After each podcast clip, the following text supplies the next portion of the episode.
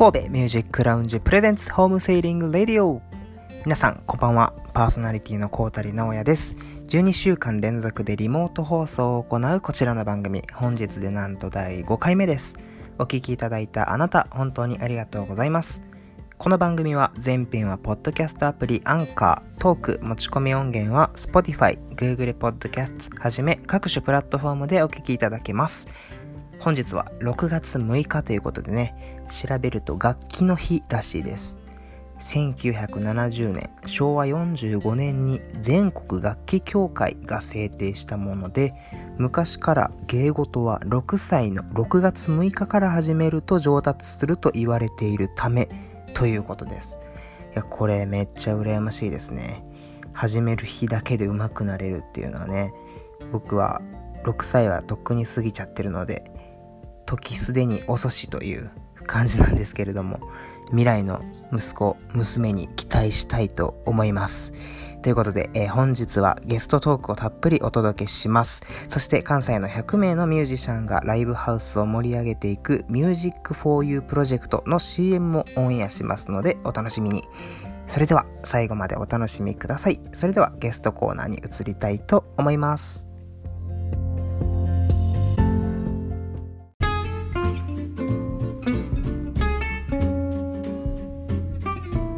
お送りしています。ホームセーリングレディオ。本日も素敵なゲストをお招きしています。この方です。えー、フューチャーズのボーカルの楠野亮です。よろしくお願いします。よろしくお願いします。ありがとうございます。本日のゲストはフューチャーズよりボーカル楠野亮さんにお越しいただきました。よろしくお願いします。よろしくお願いしま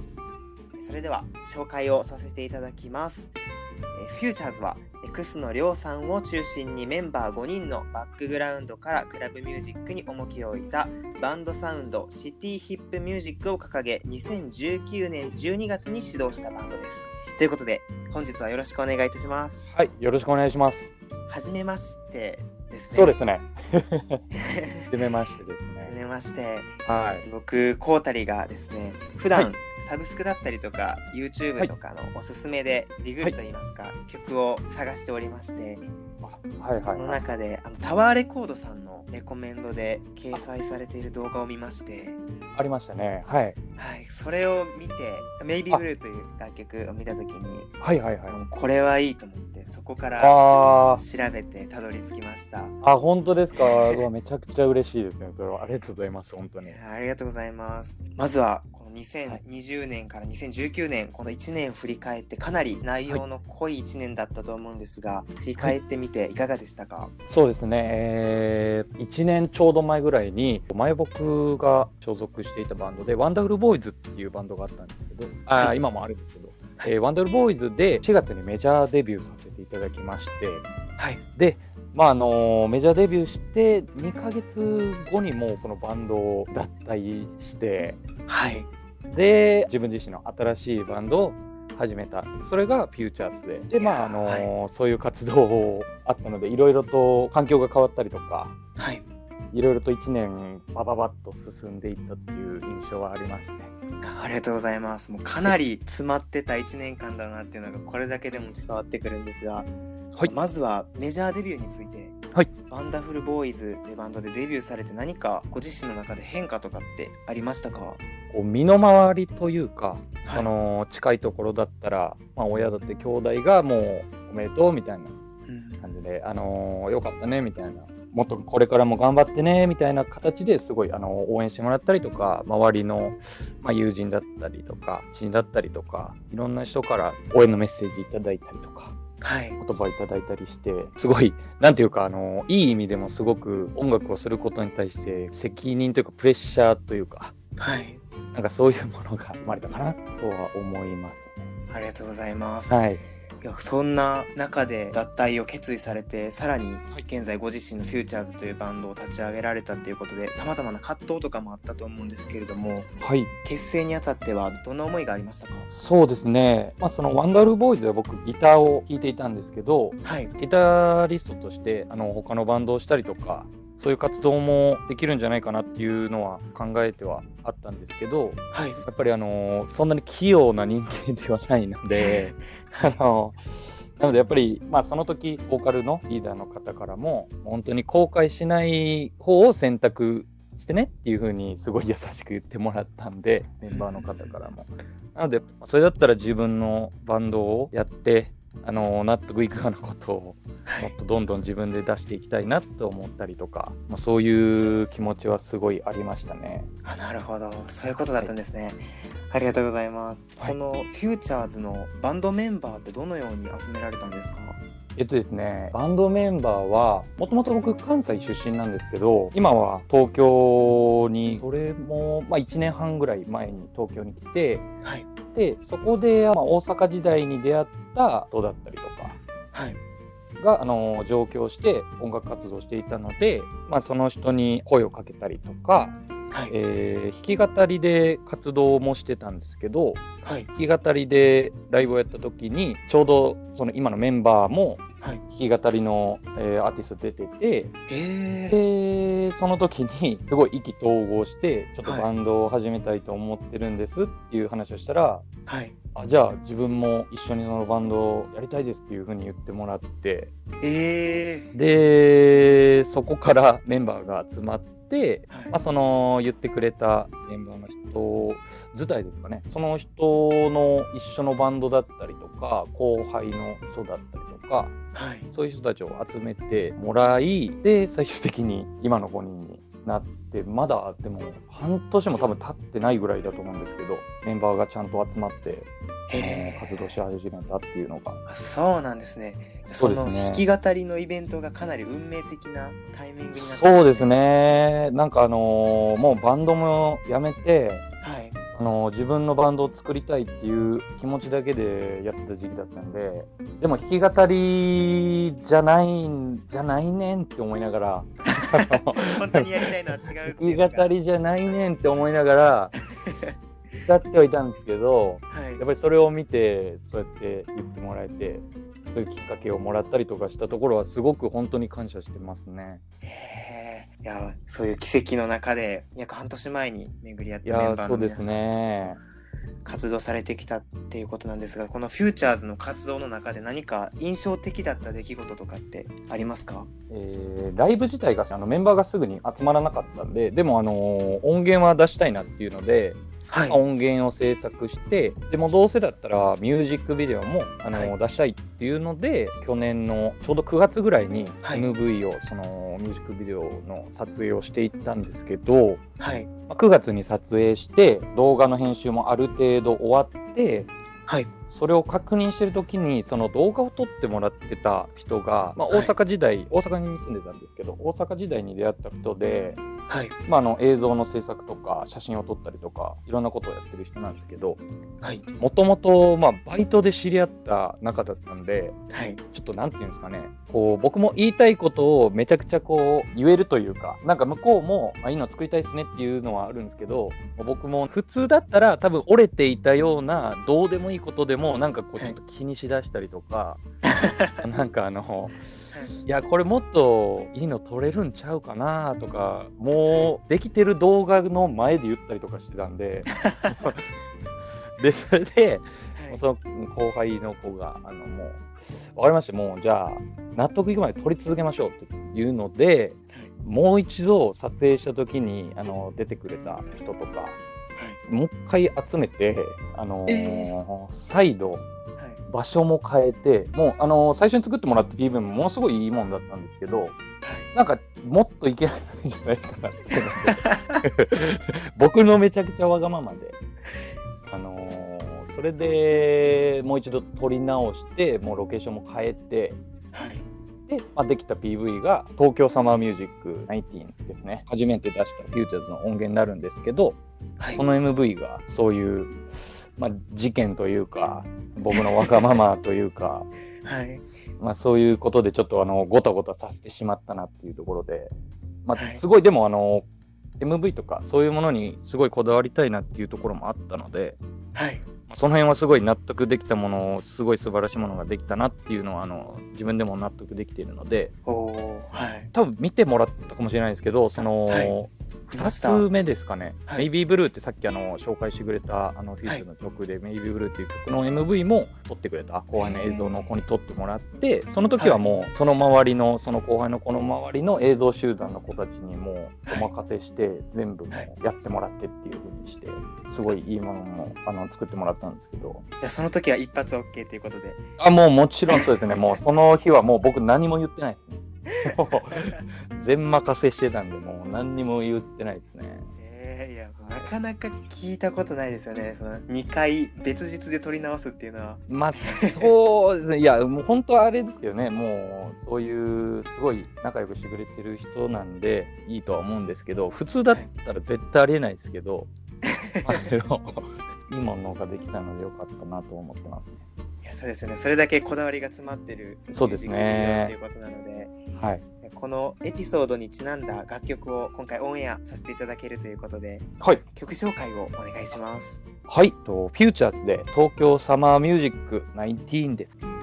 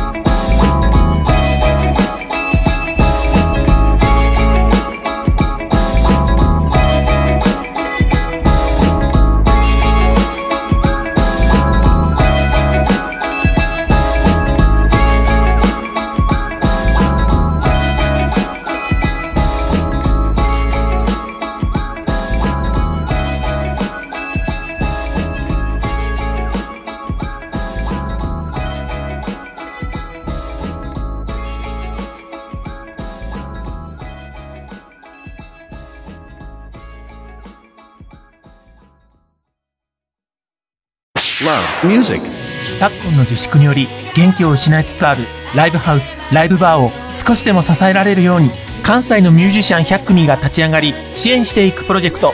Music for You プロジェクト。神戸より近い資料です。ライブハウスに遊びに来てください。詳しくは Music for You プロジェクトで検索。皆様の温かいご声援よろしくお願いいたします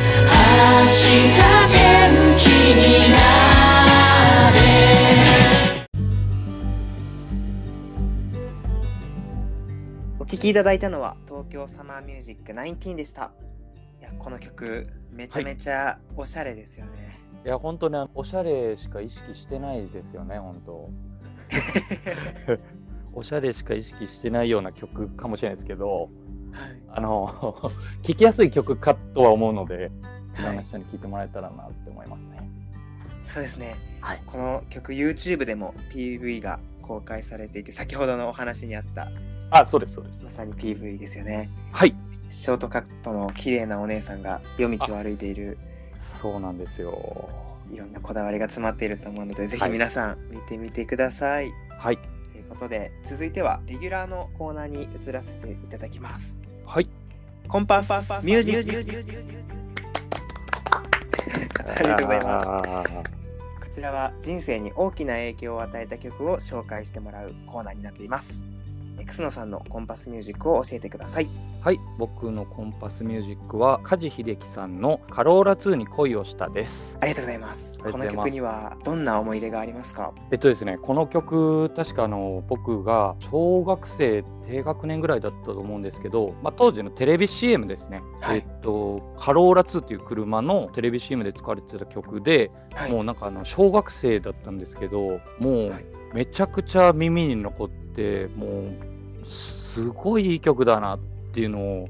今でもすごい衝撃的なあのことだったなと思うんですけど、はい。まだ当時、ギリギリ確かラジカセで録音してたと思うんで。あのー急いで CD を手に入れて、ラジカセに、あのー録音したの覚えてますね。へ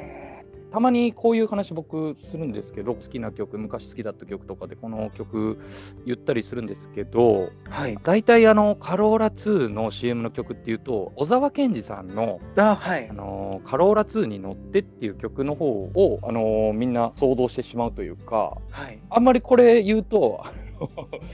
あの どっちかというと、あ、あのー小沢健二さんの曲ねっていう感じで結構みんなに言われたりはするんですけど、はい。まあそっちもすごいいい曲なんですけど、あの 僕はもうこの梶秀樹さんのこのカローラ2の曲がもう大好きで、はい。それこそ、あのー車の免許を取ったら、はいこ。う CM 中にその曲が流れて、まあはい綺麗な女の人が、すごい大きい犬を確か連れてかで、街中をこう運転するあの CM だったと思うんですけど、へえ、はい。その当時は絶対自分が車の免許取ったら、一番最初に絶対この曲をかけようって 思ってたんですね。はい。18歳の頃に車の免許を取って、はい。その実家の車がちょうどカローラだったんですよ。おお。すごい運でも命的ですね。これはもう運命的だと思う思ったんですけどはい。初めてこう車に自分の実家の車に乗ってはい。曲かけようと思ってかけた曲はあのーエミネムさんの曲でしたね。え全然テイスト違うじゃないですか。全然もう忘れてましたね その時はもう本当になんかもうヒップホップかけてたらかっこいいみたいな感じで多分思ってたでしょうね。あのーすごい本当はこれかけたかったのになって後々すごい思ったんですけど。まあでもあのーこの曲をその小学校の時にこうずっと聴いてて部屋ではい。その時、まあ、自分の部屋で大音量でかけてはい。もう一緒に歌ってたんですよ僕もあ、はい。「カラ2に恋をした」っていう曲をもう大熱唱してると僕の部屋に姉が急にあの怒鳴り込んできておお、はい。まあ当時僕小学生低学年姉はもう中学生で思春期真っ最中でもう家の中ではもう口も聞いてくれないぐらい怖い存在当時怖い存在だったんですけどその姉がこう急に部屋に入ってきてはい。「お前歌うんやったらもっと上手く歌えよ」「名曲が台無しやろがい」みたいな感じですごい怒られて。えあのーやっぱりちょ,、ちょっとげ元気だったんで、ちょっとお姉さん、すごい元気だったんで、そのー、はい。もうものすごい怒られて、すごいそれを言われたことが、すごい悔しくて、はい。自分の中で。もうそれだったら、歌うことうまくなって、もう聴けるぐらいにしてやろうって思って、そこからなんかあの歌を歌うことに対してなんか練習したりとか、あのへ歌の練習とかを始めたりしたのは、あの覚えてますね。すごい。え。なるほど。ということは、今のはいフューチャーズは、お姉さんの怒りがきっかけみたいな。いや、本当そうですね。あの時、やっぱり叱ってくれたおかげで、歌うことができ、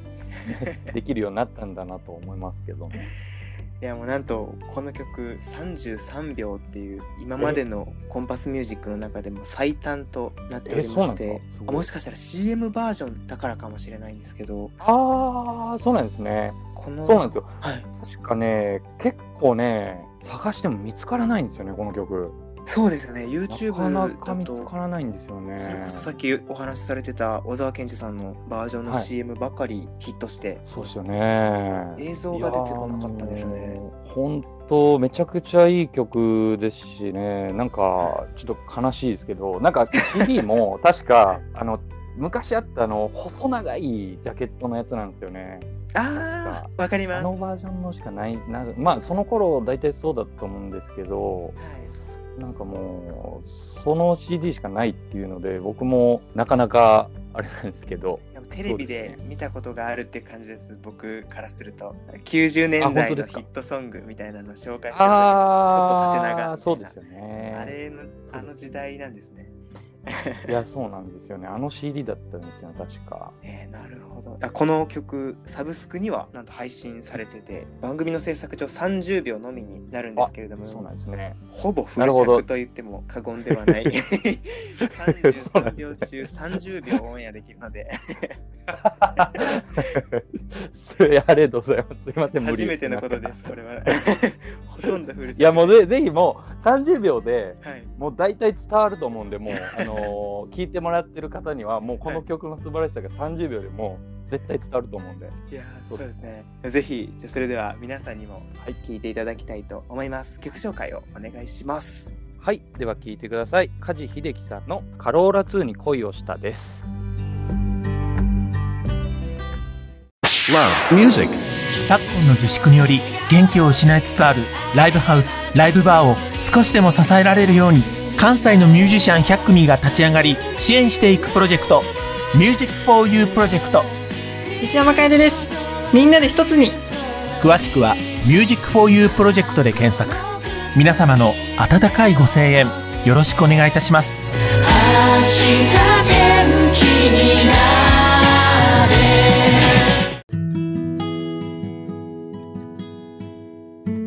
だいまお聴きいただいたのは梶秀樹さんのカローラ2に恋をしたでした。はい、本日のホームセーリングレディオはゲストにフューチャーズより楠野亮さんを迎えてお送りしています。はい、お願いします。お願いします。続いてはですね、現在のお話について伺っていきたいと思うんですけれども、はい、楠野さんはお家ではどのように過ごされていますか？まあ、こういう時期なんで、もう本当、部屋にいる時間が大半なんですけど、はい。だから今、こういう自粛期間になってすぐぐらいですかね。外にも出れないし、まあ、僕たちもスタジオで練習したりとかも絶対できないだろうなっていうので、まあ、スタジオも閉まってるんで、はい。なのでちょっとどうしようかなって思った時に、ギターアンプをはい。ライブで使えるぐらいの大きさのギターアンプを。速攻で買って、え で、あの、無理やりギター弾く気持ちを無理やり引き出すために、今、あの、僕の部屋にすごいでっかいギターアンプがありますねー、。えー、もう、もう、エイで買っちゃってから、そうですね。ギターをね、やっぱりあの、まあ、弾いたりは、まあもちろんするんですけど、ギタンプを鳴らしたい、大きい音でやりたいなっていうのもあるので、はい。ちょっとまあ近所の人にもちょっとあの、気を使いつつ、そうですね。あの、ギリギリでちょっと割と大きい音でギターを弾くようにはしてますね、今は。へはい。ーいやでもこの自粛期間ってギターを触るにはうってつけの時間というか。いや本当にそうですね。僕もギター上手くなってる自信めちゃくちゃありますね今。いやいいですね。ギターの他に何か新しく始めたこととかってありますか？ギター以外だと極端に人と接すること今もう全然ないじゃないですか。もう、はい、密を抑えるために全然会えないから、はい、ちょっとこれはもう人と喋らないとちょっとこれは良くないなと思って、はい、朝起きてテレビつけて、まあ、いろんなまあニュース番組だとかバラエティ番組だとかそういうのを見ながらその自分も一緒にテレビに出てるかのごとくコメントしていくっていう そのなんていうんですかねそのキャッチボールできないんですけど、まあ、はい、要はなんかこうテレビにこうちょっとでもこう突っ込んでいくというか声を出して一人でそういう風にやったりして人と会った時にちゃんときちんと喋れるようにしとかないとなって思って。そういうことをそうですね本当に声出さないと、すごい気分沈んじゃうと思うんで。そうですよね。なんか、まあ、あとはなんか、あの、自分の気分を高めていくことをどんどんしていかないとダメだなっていうので、はい。おしゃれな要素も必要だなと思って、はい。おしゃれな要素も必要だと思って、ベトナムコーヒーを家で自分で入れるようにっていうので、はい、ベトナムコーヒーを入れるそういう機械も買いましたね。おお、ベトナムコーヒーって何ですか、はい、あのベトナムコーヒーって簡単に説明すると、はい、ちょっと濃いめのコーヒーですね。はい、濃いめのコーヒーに練乳ですね。練乳を練乳？を入れるんですけど、はい、練乳を入れてちょっと濃いめのコーヒーで、まあ、一種ちょっと甘いんですけどすごい甘いんですけどやっぱり濃いんでこう、ほろ苦い感じもすごいあってものすごい。美味しいんですけど、へえ。そうなんですよ。それをなんかこう、普通だったらこう、ちょっと口で説明するとあれかもしれないですけど、あの、はい、まあ、皆さんがこう、想像してもらうコーヒーの入れたりとかあるじゃないですか。はい、あの、結構デカめの容器に、はい、紙を上に。こう、ロシを引いたあの機械をつけて、はい、まあ、何分もかけて、こう、ポタポタ落としていくみたいな感じだと思うんですけど、はい、あれのものすごいちっちゃくなったバージョンだと思ってくれたらいいんですけど。ちっちゃくなったバージョンはい。ちっちゃいカップの上に小さいろ過するものを置いて、コーヒーを1杯だけ飲む分だけ作るっていうものになるんですけど、はい。まあ、見た目結構おしゃれなんで、はい、いいかなと思って、そういうのも始めましたね。なんとなく分かったような気もします。そうですね。あのど行ったら飲めるかななんかね、僕もそういう機械を使って飲んだことっていうのは、まあ、本当にここ最近知ったというか、ものだったんですけど、まあでも見見たら多分、あ、もしかして見たことあるかもみたいな感じになるかもしれないですけど。あそうなんですね。ちょっとこの番組の説明欄のところに、はい、ベトナムコーヒーが何かわかる URL をちょっと。そうですね、すみません。すいません、この僕の。いや、僕もね、説明しづらいんですけど、あの要はすごい美味しくておしゃれっていうことはもう間違いないんで。めちゃめちゃわかりやすくなりました。ありがとうございます。すいません。いや、ありがとうございます。いろんなことに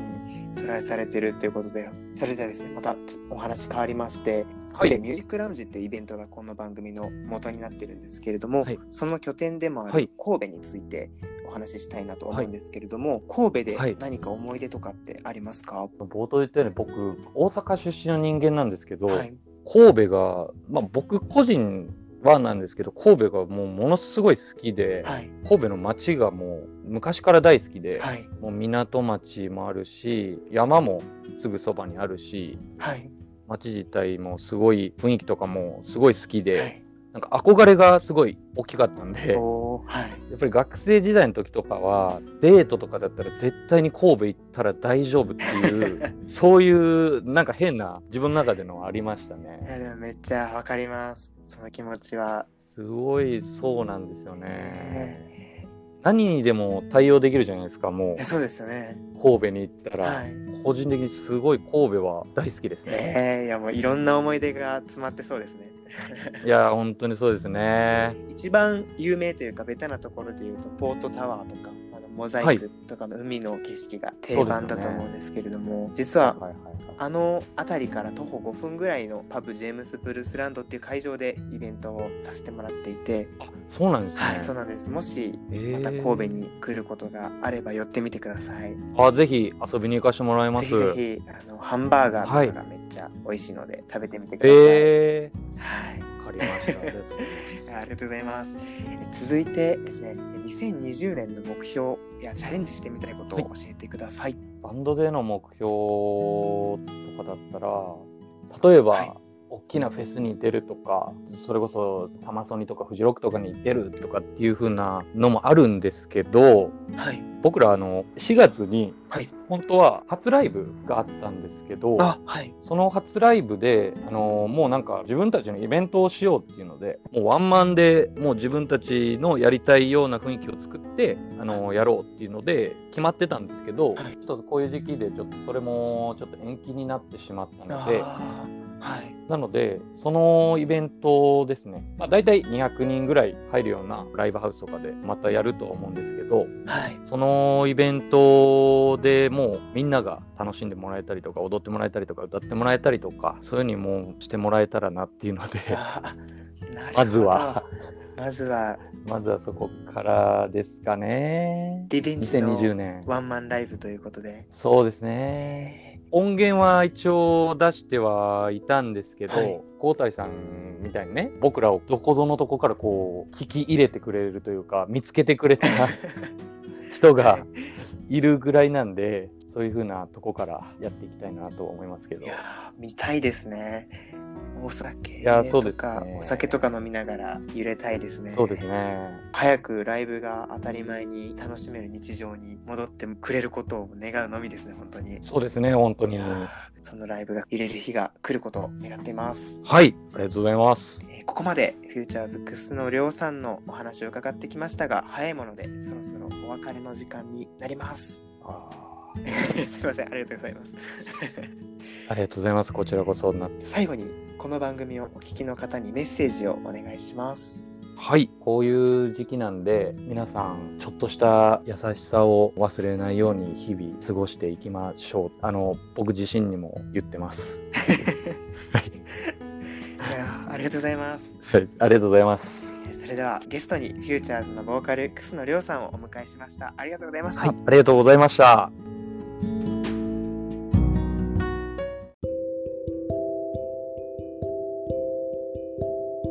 きいただきありがとうございました。いかがでしたでしょうか？神戸ミュージックラウンジは Twitter で最新情報をお伝えしていますので、ぜひフォローして今後もチェックしてみてください。また、引用リツイートで感想、リクエストもお待ちしています。来週土曜日21時配信開始の第6回は、音楽の甲子園未確認フェスティバル2019でファイナリストにも選出されたシンガーソングライター伊豆聡太さんをゲストにお迎えしてお送りします。それでは今夜もお付き合いいただきありがとうございました。バイバイ。